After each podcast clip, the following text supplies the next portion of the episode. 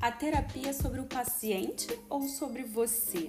Senhoras e senhores, estamos começando mais um episódio do Psicolab Podcast. Eu sou Angel Lopes, psicoterapeuta, e hoje o papo aqui é sobre crenças distorcidas, sobre rejeição e tolerância à frustração por parte do psicoterapeuta. Já vou fazer uma pergunta para você. Você já se sentiu rejeitada, frustrada com um não de um potencial cliente? Ou mesmo quando seu paciente decide largar a terapia? Conta pra gente, conta lá na hashtag Team Psicolab no nosso Instagram, que é o arroba psico.lab.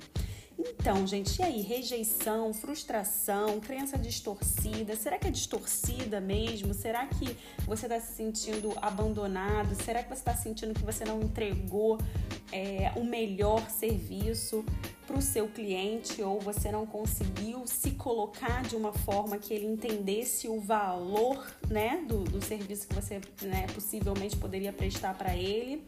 E aí você se sentiu rejeitada. Será que isso é uma distorção? Ou será que de fato você foi rejeitada? E aí, como é que vocês pensam nessa questão? Olha, eu acho que é, frustração e rejeição são questões é, constantes que um psicoterapeuta tem que trabalhar em si, né? Essa história de a terapia é sobre o paciente ou é sobre você, a terapia é sempre sobre você também, né? Porque é o seu trabalho e você coloca muito do seu olhar, da sua perspectiva de mundo dentro do consultório, né? Por mais que a gente de fato tente e com, e com cada vez mais experiência em psicoterapia, você consegue separar cada vez mais o que é de fora do consultório, né? O que é da porta para fora, o que é da porta para dentro. Ainda assim, obviamente, são duas pessoas se conectando, né? É lógico que você tem o know-how, o conhecimento, a teoria, a conduta ética, muitas coisas que estão te guiando, né? Muitas variáveis que são controláveis, né? E isso é importante, né? Psicologia é ciência, né? Essa é a maneira que a gente do Psicolab vê. A gente gosta de processos, né? De, de condutas que tem uma orientação, porque assim a gente de fato fica... É, primeiro, mais dentro de, de uma questão ética, e segundo também é que você se sente mais seguro no sentido de que você está oferecendo algo que provavelmente vai ser mais eficaz para a maior parte dos seus pacientes.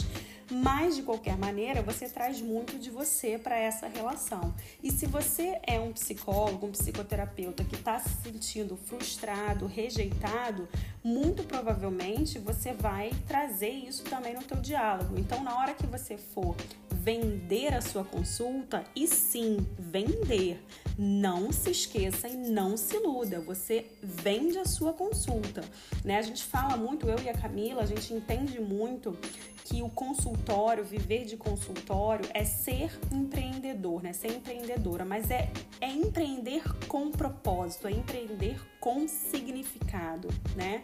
Mas sim, a gente vende. E quando a gente recebe um não, quando você vai falar como é que é a sua sessão, qual é o preço da sessão, como é que você trabalha, e a pessoa some, não responde mais, ou fala pra você que é, que é muito salgado o preço, que não dá, pede desconto, de alguma forma, isso pode gerar um sentimento de rejeição e frustração, né? Que a pessoa não tá valorizando o que você tem ali para entregar, né? Sem dúvida nenhuma, muitos de nós já se sentiu assim, né? Até que a gente desenvolve a habilidade de se colocar, né?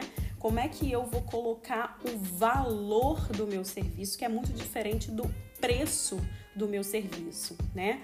Outros terapeutas, psicoterapeutas, eles, é, eles ficam tão nervosos, ou eles tentam evitar tanto essa questão da frustração e da rejeição, que eles evitam falar sobre o assunto É, valores, preços, né? Eles têm uma dificuldade muito grande de se colocar, de dizer quanto é a sessão, de explicar o porquê que eles estão cobrando aquele valor, né? Há um desconforto. Isso, né, é um tabu, assim.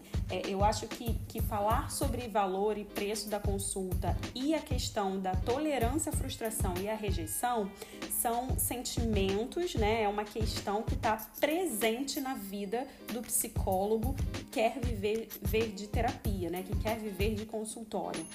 É, e muitos não falam sobre isso, né? Fica um, um, como quase que como fosse um tabu, né? Primeiro porque falar do sentimento de rejeição já é um tabu. Você é terapeuta e você não é super bem resolvido, você se sente rejeitado só porque é, o seu paciente, ah, sei lá, ele decidiu... Ele estava achando que não estava funcionando, mas para ele, ele saiu, né? Ninguém sai falando isso. É difícil você até ouvir essas questões nos grupos de supervisão, sabia? Demora. Primeiro cria-se um laço de confiança no grupo, né? Falando de outras questões.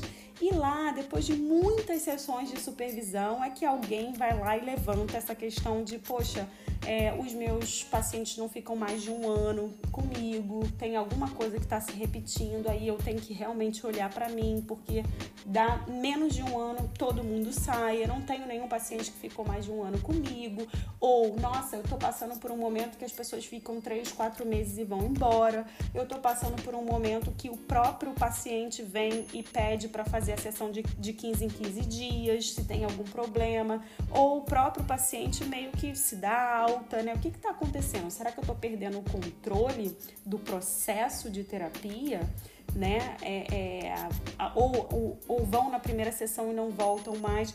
Esses são temas difíceis, são temas tabu, justamente porque eles, ba- eles batem nessas...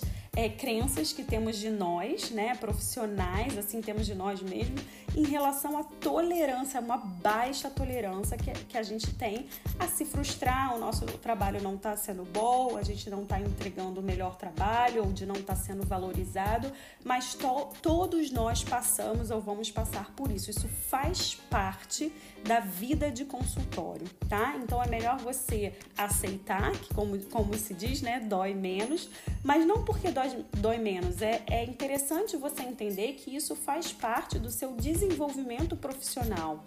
Você parar, olhar para você, se observar e trabalhar na questão dessa crença para ver se ela de fato é distorcida ou se de fato estão faltando skills que você precisa desenvolver, skills mais técnicas, talvez até.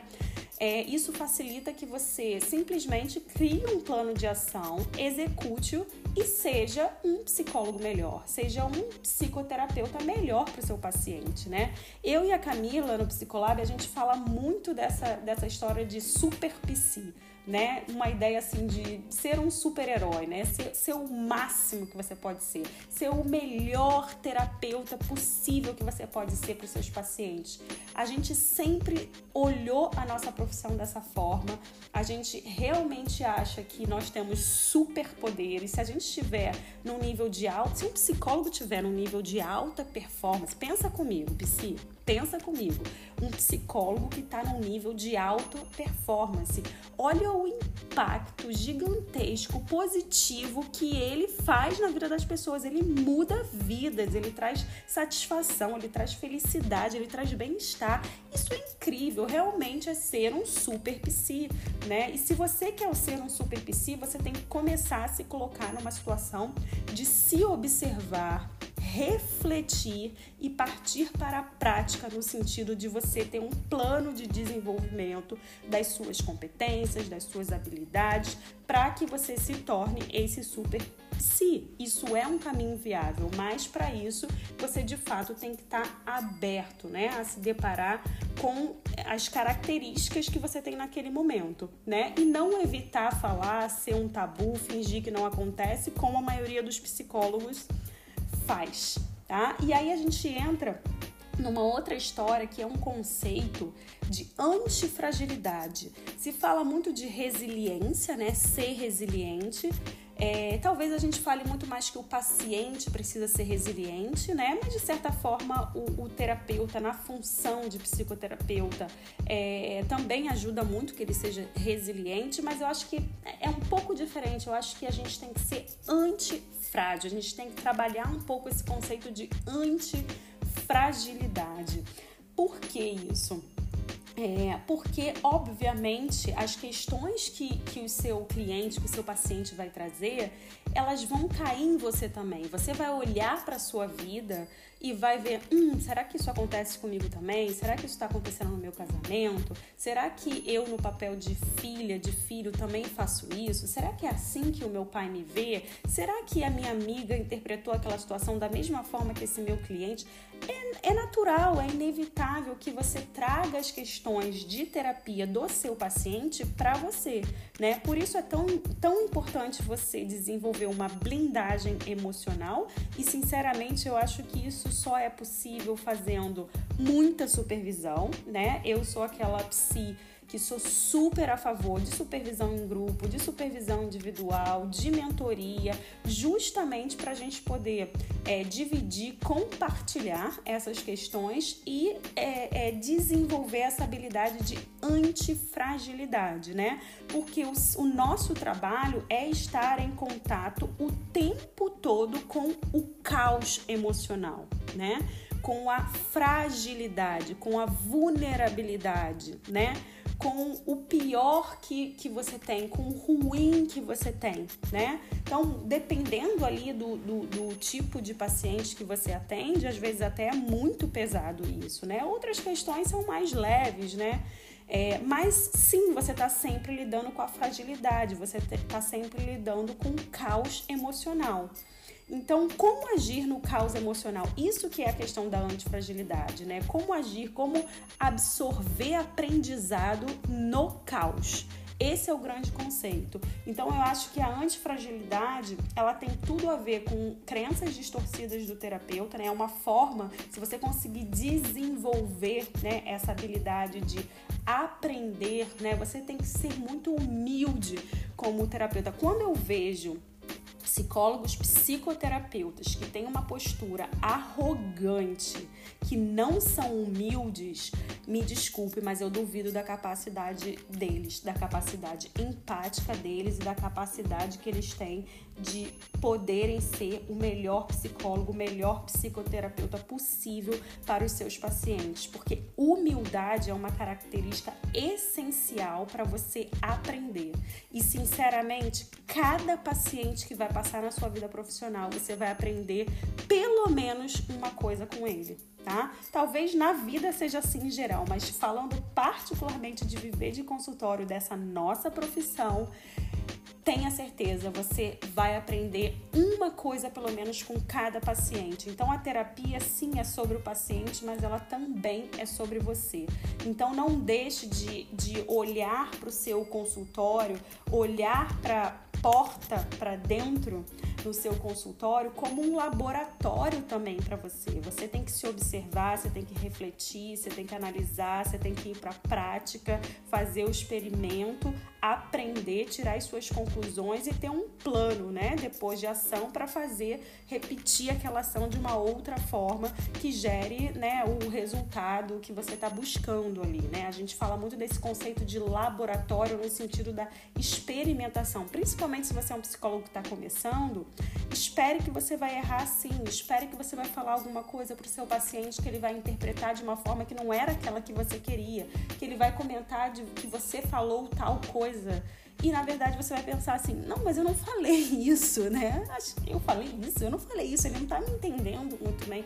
Isso acontece, são erros controláveis, é, é, controláveis, né? São controlados, desculpa, são erros que estão dentro de uma conduta, né, esperada. Então, por isso que é tão importante, né, o know-how, mas também as habilidades terapêuticas serem bem desenvolvidas, né?